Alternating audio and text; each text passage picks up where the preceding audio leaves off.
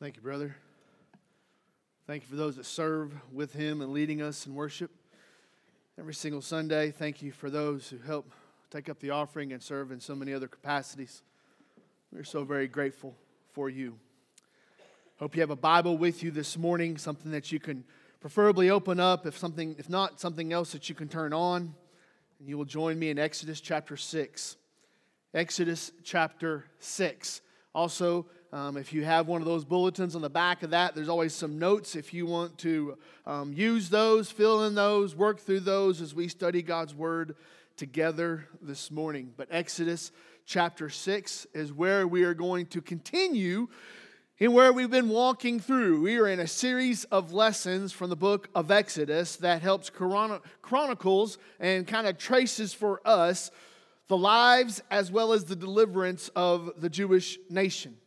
And we've been watching all the way from Exodus 1 1 how God has a people and how He has set apart a people and how He brings these set apart people from lost, from bondage, from slavery, and how He brings them into His purpose and His plan and His direction for their lives. And so we have just been walking systematically through this book of Exodus, and we find ourselves this morning in Exodus chapter 6. But Exodus chapter 6, if you think back when it was originally written, it did not have the chapter and the verse division. So when this letter or when this book was originally written, you didn't have the that we use today. So Exodus 6 and verse 1 is just the next part of the story um, that goes all the way back to Exodus chapter 1. So sometimes we will come in and we will compartmentalize different texts of Scripture, but when you think about where we're going to be at this morning, it's just part two of the same story we've been going and on and on through. So this really falls in line with Exodus, the end of Exodus 5, or even Exodus 5 all the way along. So if you think back to where we're at in the story, the people are in bondage in Egypt been in bondage in Egypt for over 400 years. They get tired of it, they get enough of it. They finally cry out to God and say, God, will you save us? God says, I've got a man. Moses is born, Moses is raised, Moses goes to the wilderness, spends 40 years in the backs of the wilderness, and then after 40 years in the back country, God comes to him in the form of a burning bush, calls Moses, says, Moses, you're going to go back to Egypt. Now, at 80 years old, you're going to go back to Egypt, and you are going to be the agent, the instrument for me to deliver my people out of Egypt. Moses says, Can't really do it. I'm not that great of public speaking. And he says, I've got your brother Aaron, three years older than you. He will come and he will assist you. So then Moses goes back, links up with Aaron. They come back in to Egypt and they're like, Hey guys, we've got this plan. See, God told us what he's going to do. And everybody was excited. Then they go to Pharaoh. And remember, Pharaoh, he is not excited. And so the first thing he does is say, Oh, well, see, you guys got too much free time on your hand. So he takes what they were doing and makes it even harder by saying instead of making bricks with the straw that we provided you, now you're going to make bricks with the straw that you have provided that you have found. And so when we ended in chapter 5, the people are all distraught and they are all in confusion because now their job is even worse than it was before. Pharaoh, he's not happy because all of a sudden these people are coming in and telling him what to do. And now you have Moses at the end of chapter 5 looking to God, saying, God, what's going on? And last week we looked at how is it that we understand us being set apart when trouble comes.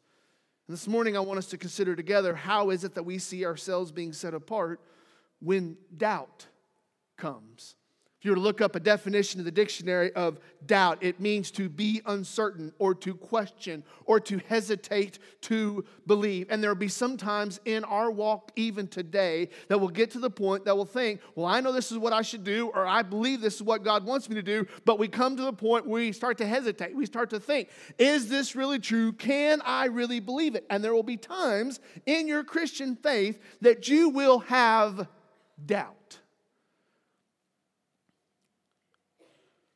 So then, what do we do when we face doubt? So this morning, I would like for us to consider together these first 13 verses in Exodus chapter 6. And specifically, I want us to consider together the four voices that influence how we respond to doubt. Because as you see there in the top of your notes, doubt can either deter or define our faith. Now, I'm going to read, and if you would follow along in your copy of God's Word, I'm going to read these first 13 verses in its entirety because instead of working verse by verse, I really want to work voice by voice. So I want to read these first 13 verses. That way we have an idea of the entire picture of the passages we're looking at. And then instead of going verse 1, verse 2, verse 3, I just want to go voice 1, voice 2, voice 3, voice 4. So if you would follow along in your copy of God's word as I read out of mine, this is how the story continues. Chapter 6, verse 1. But the Lord said to Moses, Now you shall see what I will do to Pharaoh. For with a strong hand he will send them out, and with a strong hand he will drive them out of his land. And God spoke to Moses and said to him, I am the Lord. I appeared to Abraham, to Isaac, and to Jacob as God Almighty, but my name, the Lord, I did not make myself known to them. I also established my covenant with them to give them the land of Canaan, the land in which they lived as sojourners. Moreover, I have heard the groaning of the people of Israel with, or people of Israel, whom the Egyptians hold as slaves, and I have remembered my covenant Say, therefore, to the people of Israel, I am the Lord. I will bring you out from under the burdens of the Egyptians. I will and I will deliver you from slavery to them, and I will redeem you with an outstretched arm and with great acts of judgment. I will take you to be my people, and I will be your God.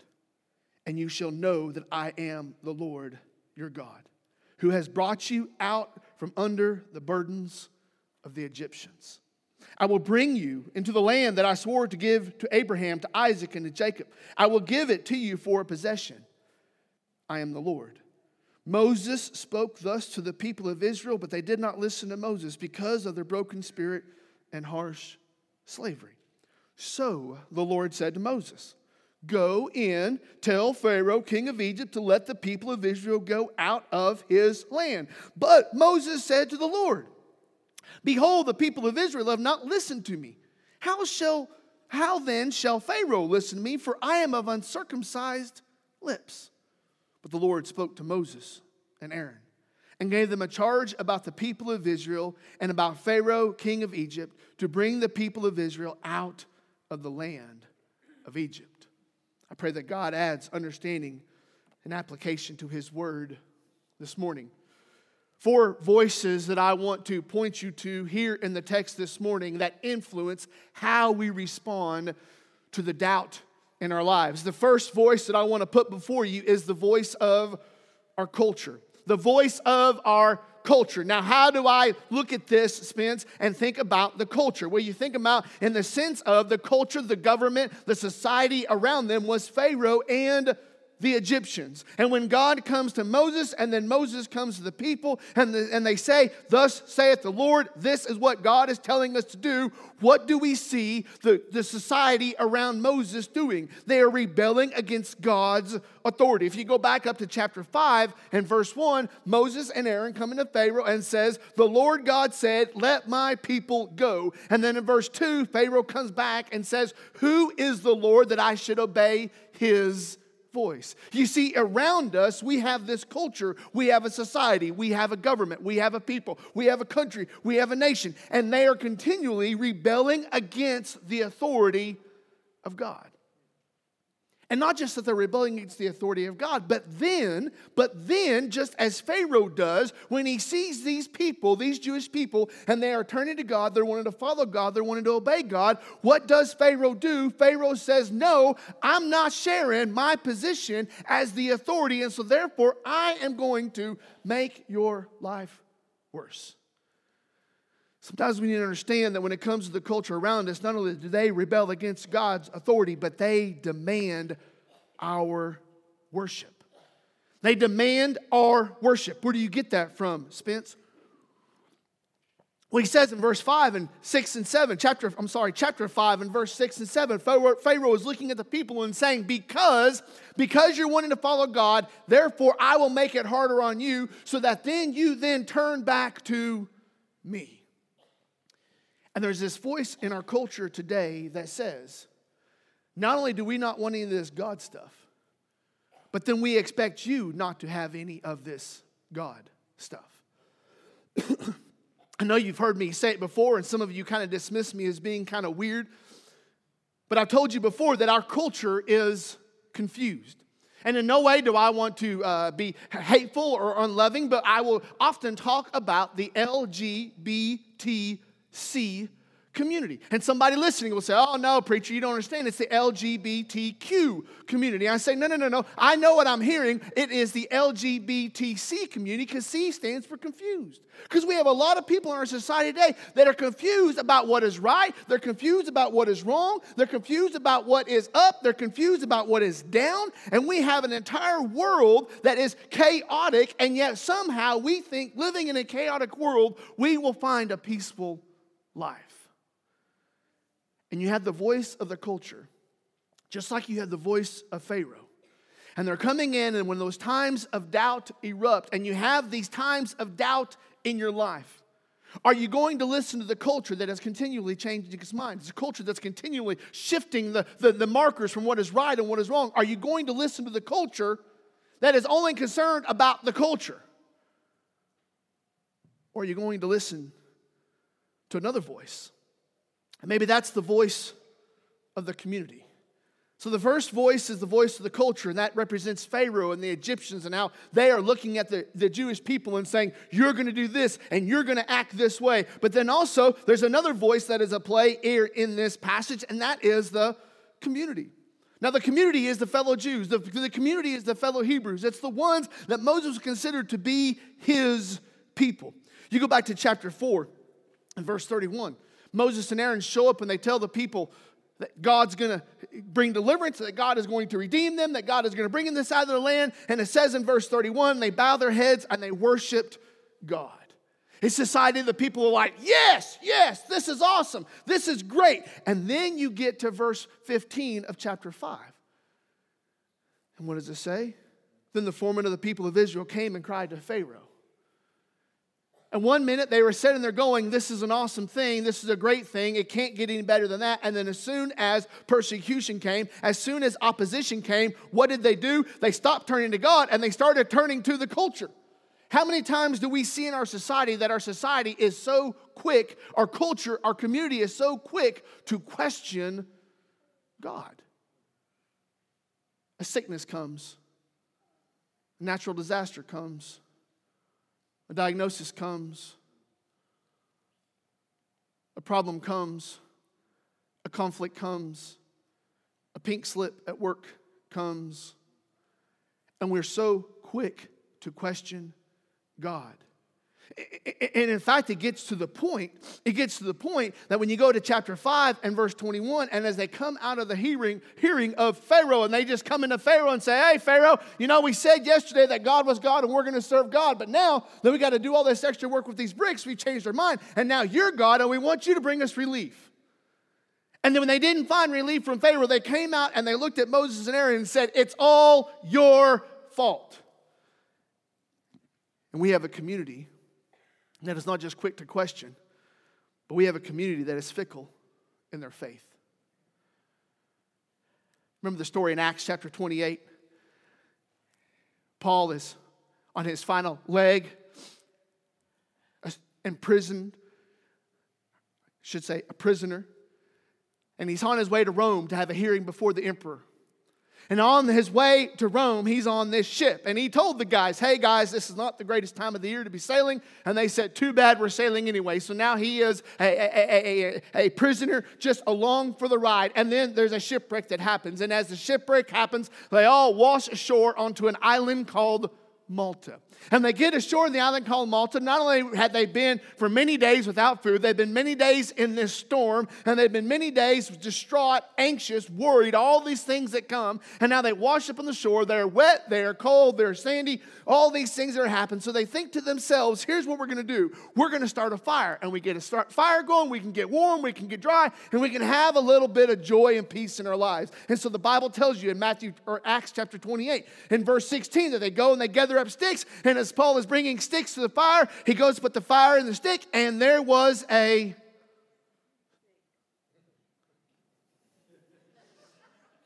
You never find a good snake in Bible. never find a good snake in the Bible. So he goes and he throws throw the sticks into the fire, and the viper, the serpent, comes out, attaches himself to Paul's hand. And, the, and you can go back and read this. The text says that when all the natives saw this, the snake, the snake stuck on his hand, and there's a whole lot of questions I have about this. But when the, snake, when the snake was stuck on his hand, they all assumed he was a killer, he was a murderer, he was a robber. And so, because he did not die in the shipwreck, this is the way of the gods bringing about the fate intended in his life. But then the text goes on that Paul looked at it and he shook it off. He shook the snake off in the fire. That's where snakes, all snakes deserve to be, is in, in the fire. and, he, and he snook it off. He, he shook it off and he landed in the fire. And then he sat down and it said that all the natives were staring at Paul, waiting to see if he's going to swell up and poop up and die. And when he didn't die, all the people said, Oh, he must not be a murderer and a robber and a killer. He must be a God. 30 seconds ago, he deserved his eye because of some unknown judgment they put upon him. And now, 30 seconds later, he's a God that they should worship. That is the fickleness of our communities. And we got to be careful. We got to be careful when those moments of doubt come, when those trials come, and when those situations come. And we start finding ourselves saying, well, I don't know what to do. I don't know where to go. I don't know what decision I should make. We have the culture's voice that are always trying to pound in our ears and saying, this is what you should do. But we know, hey, the culture, they are known to rebel against God and to demand the worship of us against the wishes of God. And then we also think about our community. I'm not saying that all communities are bad, but we need to understand that our community, by and large, is very quick to question and very fickle in our faith. So there's a third voice that we see here in this text. And that was the voice of our conscience. It's the voice of Moses. The voice of Moses speaking to himself. If you look back there in verse 22 of chapter 5, it says, Then Moses turned to the Lord and said, Oh Lord, why have you done evil to this people? Why did you ever send me? And then you look down there in verse 9 of chapter 6. And Moses thus spoke to the people of Israel, but they did not listen to Moses because of the broken spirit and the harshness of slavery. So Moses is talking to them, and they're not listening to Moses. And then you get chapter 6 and verse 12. But Moses said to the Lord, Behold, the people of Israel have not listened to me. Moses is sitting there looking at God and saying, God, I don't know what to do. God, I am out of ideas. And he even starts questioning if he is doing what he should be doing. One of the things that you learn in parenting, at least from my perspective, is there are things that I do not know that I do not know.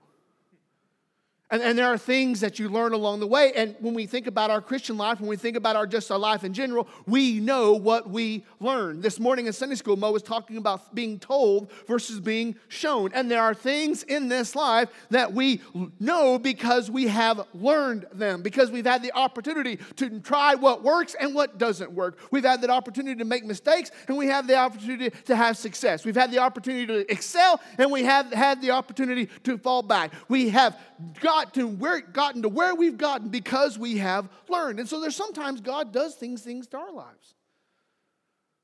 I want you to learn that I'm faithful. I want you to learn that my word is true. I want you to learn that I'm enough. I want you to learn that even in the moments of crisis and in the times of doubt, I am still a reliable God. So Moses comes in here in this passage, and as God is speaking to Moses, that goes back to, chapter 6 and verse 1. God is speaking to Moses, but as you get down there to verse 10, Moses is like, God, I hear you, but God, I'm having a hard time understanding you. God, I hear you, but God, I'm having a hard time making sense of what you're saying. And sometimes we need to be careful because it's not just the culture and it's not just the community, but our own conscience can influence influence us in a harmful way. I put there in your notes. Sometimes, sometimes we will choose comfort over or before conviction. I want to take a few moments to explain what I mean by that. The conviction of God will come. The conviction of God has come upon Moses. That's where you get in chapter 6, verses 1, all the way down through verse 9. God is saying, Moses, this is what I want you to tell the people. Moses, this is what I want done. This, Moses, this is what I'm going to do. All these things that God is saying, this, this, this, this, and this. And yet, Moses is sitting there going, Yeah, I know, I know the conviction of God's word in my life, but really, this isn't the most comfortable position to take. Have you ever been there? That you know what God's word says, but you know what would please you. You know what God's word says, but you know what would please the other people. Growing up, Bill Cosby, before he had his massive fall from fame, he would do these comedy skits and you had them on cassette tape. And I remember listening to him talk about the story of the chocolate cake and how I don't have time to go into all of it, but talking about how he was trying to please the children and ended up in disagreement with the wife. He was choosing comfort over conviction. Now, that, that, that same question comes into our lives today because we are constantly having to make decisions. We are constantly having to make choices. We know the conviction that we have what is true, what is right, what God's word says, but we also know what would be comfortable. And so sometimes we will choose comfort over or before conviction. And then the problem is, is then the conviction of the Holy Spirit comes upon us and says, that wasn't right, you shouldn't do that, etc., etc. And then we don't want to deal with the conviction. We don't want to repent. We don't want to confess. We don't want to turn away. And so we keep finding things things to try to comfort us in the midst of the conviction. And it started off because we chose comfort before conviction. And then we find ourselves with conviction trying to find comfort to mask the conviction. And there's this danger that Moses is asking himself. Moses is saying, Should I just go back to Pharaoh and say, Oh, Pharaoh, can we just work out some type of a, a divided government? oh, Pharaoh, I must have misheard God. Don't worry about that. I'm going back to Midian. Oh, Pharaoh, don't worry about it. We don't need to leave. If you'll just let us have three hours, one day a week to worship to God, that will be enough. There's all these questions about Moses, are you going to follow your conviction? Or Moses, are you going to do what's comfortable? So in verse 12, Moses said to the Lord, Behold, the people of Israel not listen to me. How shall then Pharaoh listen to me? And then what does it say in verse 13? But the Lord spoke to Moses and Aaron and gave them a charge about the people of Israel and the Pharaoh, the king of Egypt. It was like Moses comes to God and says, God, I have all these questions. God, I have all these other doubts going on. And God says, it doesn't matter what is comfortable, it only matters what is true. And something that you young people are going to be struggling with the rest of your life is what is true is not often easy. And what is easy is quite often not true. Or put another way, what is popular is very seldom biblical, and what is biblical is very seldom popular. And, and the question is going to come up is the comfort more important than the conviction?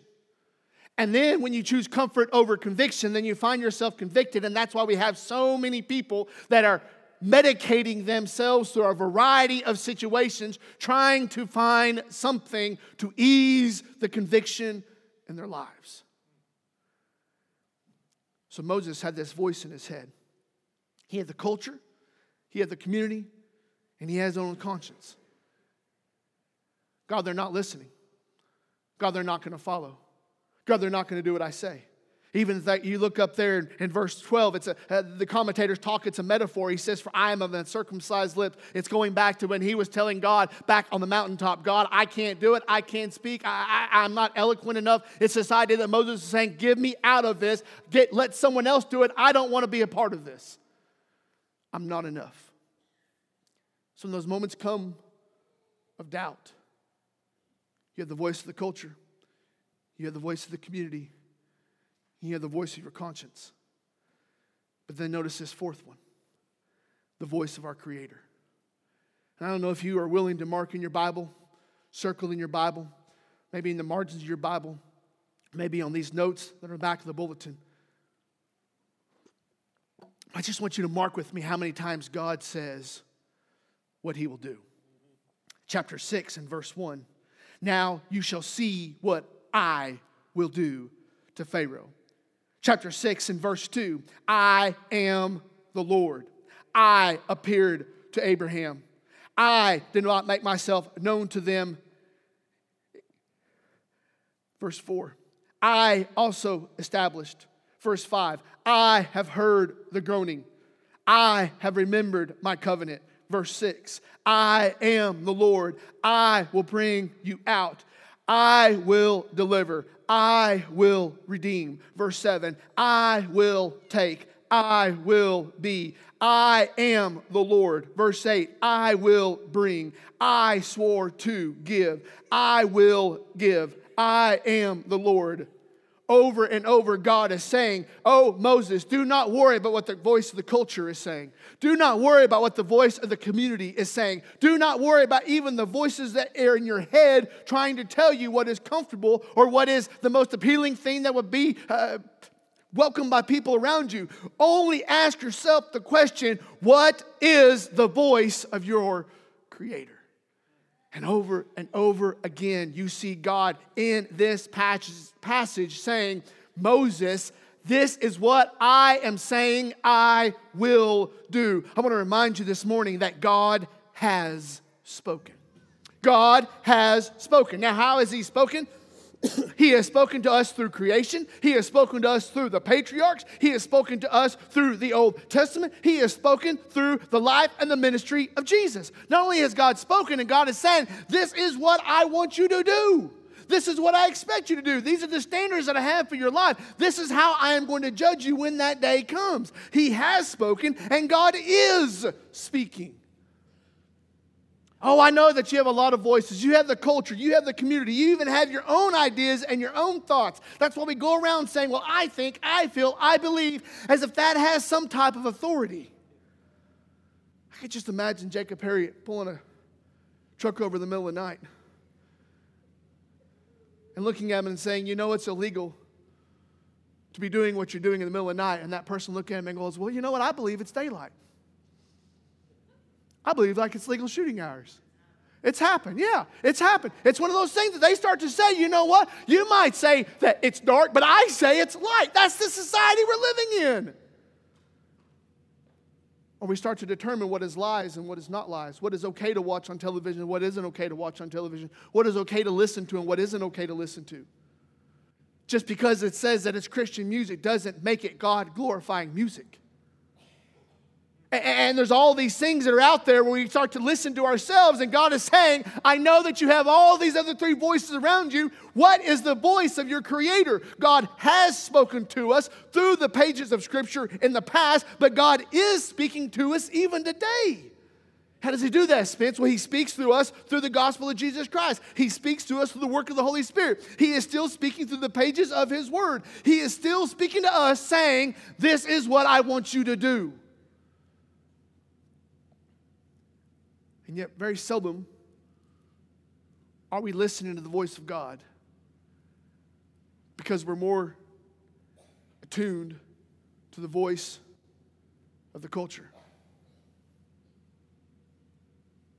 It always strikes me. Side note, rabbit trail. This is for free. Acts chapter 9. Saul is on his way on the Damascus Road, and Jesus appears, knocks him down, and when he speaks to him, Saul knows exactly who is talking to him. And I just find myself thinking, you know, I, I, would imagine if, if, if there was a bright light and a voice from heaven, I would probably have a good idea. But it was something about that he knew the voice of Jesus. He just knew it. And yet we have so many people that are running around today going, I have no idea what the voice of God sounds like. I have no idea what the voice of the Lord. I have no idea about any of this stuff because they're never spending time with God.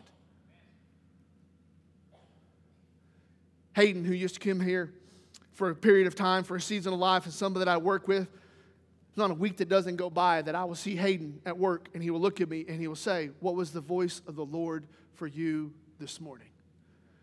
What is he saying? He's asking me, Am I spending time with God?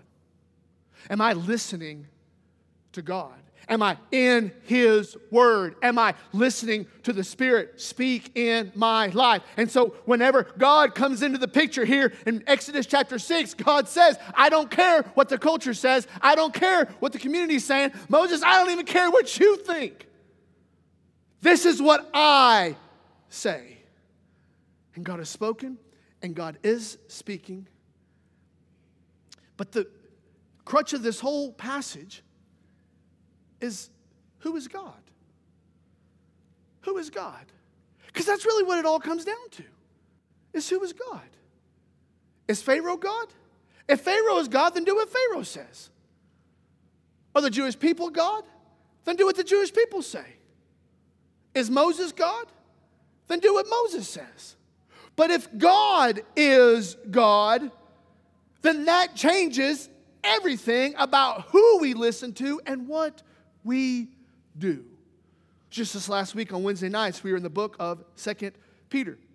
the book of Second Peter, he's talking about this idea of how we're supposed to live in the face of the persecution, how we're supposed to live in the face of paganism, how we're supposed to live. And he says in, chapter, in 2 Peter chapter 3 and verse 11, he says, Since all of these things are thus to be dissolved, and that ties back in to some previous um, teaching that he's doing about the end times, but he makes this statement what sort of people ought you to be in lives of holiness and godliness? In other words, because of who God is and what God expects of you, what kind of life should you be living? And that's really what it comes down to. Who is God?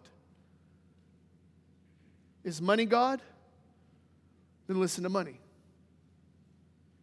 Is sports gods? Then listen to sports. Is academics God? Then listen to academics. Is relationships God? Then listen to relationships. But if God is God, then why are we listening to anything else? Why are we listening to the other voices that are not God? And that is why this whole passage is so heavy with what God says versus what Pharaoh says versus what the Jews say or versus what Moses say. You hardly get any kind of reference in these first in these 13 verses to all these other people. Why? Because they don't matter. Whatever is being said in your television is not more important than what God's word says. The words that are coming across your screen of your, your mobile device is not more important than what God's word says. Your gut is not more important than what God's word says. Your opinion is not more important than what God's word says. Why? Because all these other voices do not help define our faith, they deter our faith. That's why you have to understand that God has spoken, that God is speaking, and who is God. So then, how do we connect this to the three core values of the church? At the bottom of your notes, you see just simply put in there build faith in families by practice. We see as an opportunity when we're raising children to teach them how to tie their shoe.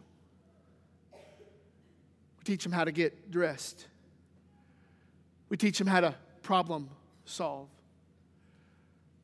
One of the coolest parts about being a dad is watching these young men learn and develop and to learn how to think.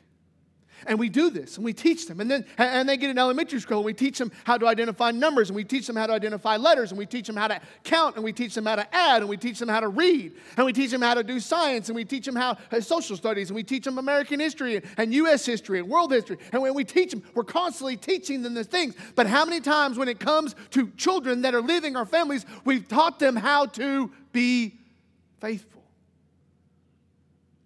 And how many of our children that are leaving our homes can look back and say, I can point you to times, point times in my life that my parents acted only on faith, not by sight. How many times can we point our kids back and say, you know what? If it wasn't for God, we wouldn't have done this. And if it wasn't for God, we wouldn't have done, God wouldn't have done this in our lives. And if it wasn't for God, how many times are we teaching them how to live by faith? So we build faith in our families by practice. You can just imagine all of these Hebrew people. Moses comes in and says, God's going to redeem us, and they're like, Great, how. Oh, oh, oh, God's told me to go tell Pharaoh, and Pharaoh's going to let us go. And they're like, oh, this is, this is not good. And God, Moses goes in, he tells Pharaoh, Pharaoh's like, yeah, this isn't good. Now it's going to be bad on you. And so you end up in chapter six, and the people are like, oh, it's not going to go good. Oh, this is worse. It's never going to end. We are doomed. Except for God and what God said He would do. That's faith. When it doesn't make sense to your culture, when it doesn't make sense to your community, and when it doesn't even make sense to you. But God said, that's faith. So not only build faith in families by practice, but teach people to listen to God. Teach people to listen to God. How do we do that? We have to know what God's word says. Well, then how do we do that? We got to know what God's word says, and we have to submit ourselves to listen to God's word. It's one thing to go around saying, Oh, I'm going to just do my daily devotional reading. I'm just going to do my daily quiet time, and I'm going to read, read, read, and I'm going to get my prayer time, and I'm going to say, All right, God, here's my laundry list, here's my grocery list. These are all the things that I want you to do. Got it? All right, good. Later. But we've not taken time to listen. We haven't taken time to ask ourselves the question What is the Spirit saying to me? Maybe it's because we're so busy. Maybe it's because we don't have time. Or maybe it's because we're more familiar with the other voices and we like those voices because those voices tell us the things we want to hear and they make us feel good about ourselves and they never bring any conviction in our lives. And so we want to keep going to those voices. And if we go to the voice of God, God shows us what we've done right and what we've done wrong and where we need to work and where we need to uh, do better and where we, need to be, where we need to be more faithful. So we don't want to go to that voice. All we want to do is go to the voice that brings comfort to our lives, not conviction to our lives. And then, then we find ourselves always searching after the voice of comfort when that gnawing conviction is starting to build and build and build.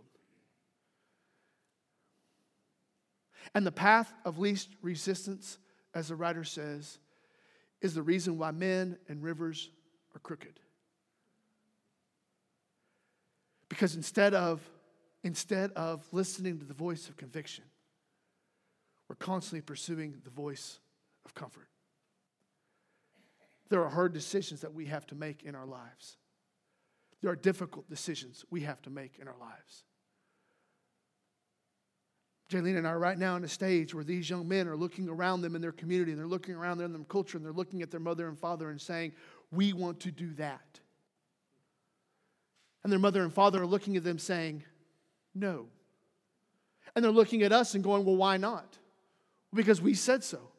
Well, but other parents and other, yeah, yeah, and they have different parents, and those parents have different children. And those parents will answer for those children, and those children will answer to God for their actions. So, what I have and my responsibility is I'm going to give an account to God, not for Matthew Gillentine, I'm going to give an account to God for Eli McConnell. And I want to know that when that time comes and when Eli McConnell is standing before God, that I did everything I could as a loving father to prepare him for that day. And that means that more importantly than teaching my child how to read, secular literature, or to count to five, the greatest opportunity that I have is to teach them to know God. And so that's what we mean by teaching the Bible is teach people to listen to God. And then this last one, and I'll be quiet. How do we be the church? How do, how do we practice this core value? Be the church. To live by conviction not under conviction. Now, there's a difference. There's a difference in living by conviction instead of under conviction. You see, when you live by conviction, people say, Well, why do you act like that? Because God's word tells me. Why do you not do that? Because God word tells me. Why are you uh, why why do you behave? Why why, why do you pursue these things? And why are you devoted to these things? And, and why are you committed to these things? Because God words tell me there's a difference between living by conviction and living under conviction. You're constantly going around guilty. You're constantly going around thinking that people are judging you. You're constantly going around and going, well, do they know? Are they watching? And this life of paranoia. There's a difference in living by conviction and under conviction. And there's a difference as an individual even sitting in here this morning and living by conviction, living under conviction. You think that you mask it. You think that nobody knows. And yet I can see it on your faces sometimes. That the Spirit is bringing things to mind, and there's things that come in your head, and you're like,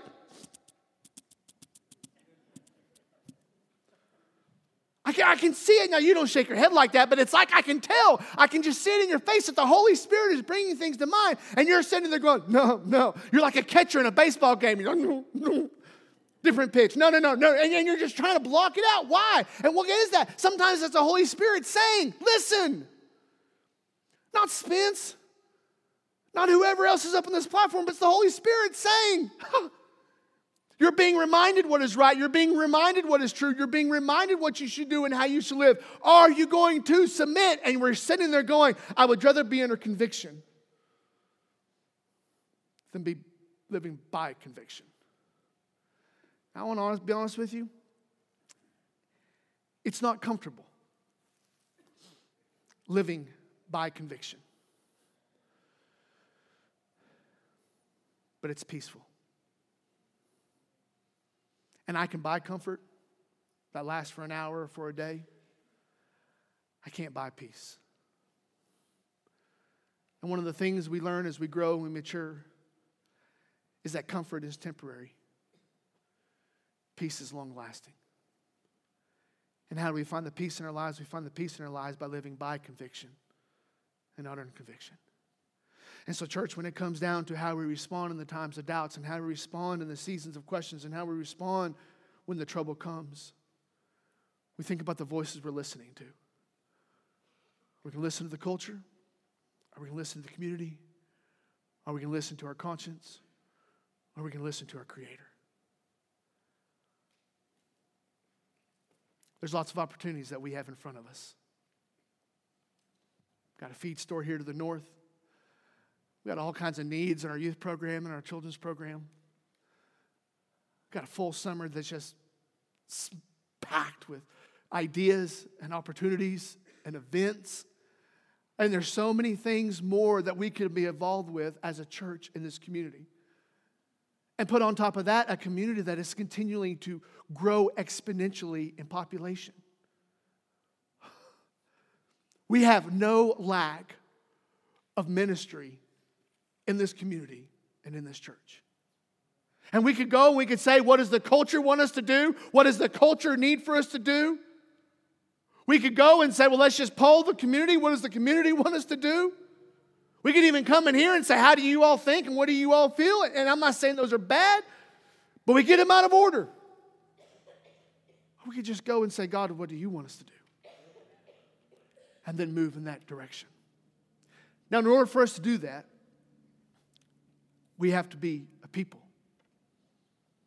that are prioritizing the voice of our Creator over the other three voices. So here's how I want to end this morning.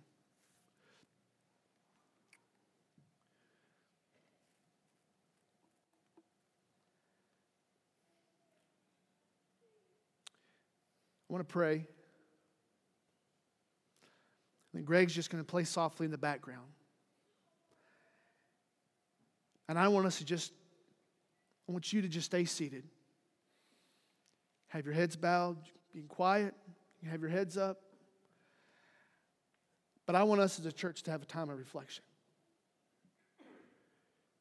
Because I'd be naive and remiss to assume that every single one of us in this room are listening to the voice of our Creator like we should.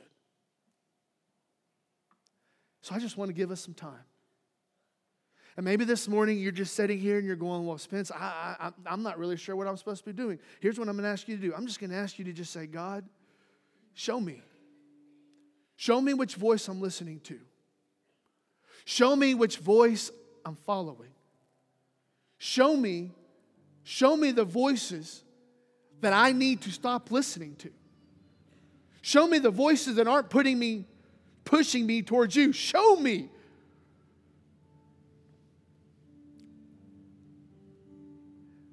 Show me how might I need to respond to you today. We're just going to have a time of reflection. We're going to have a time of prayer. If you need to make a decision this morning, after the service, come up, let's talk about it, and we'll take care of it. How I want to close the service this morning is just for us to think. So many times we pray and we stand up and we sing, and it's like, oh, good, good, a distraction. I, I'm not under conviction anymore. I don't want to leave you that easy. So let me pray. And I'm going to pause, and we're just going to go through a time of reflection. And then I will close us in a final word of prayer.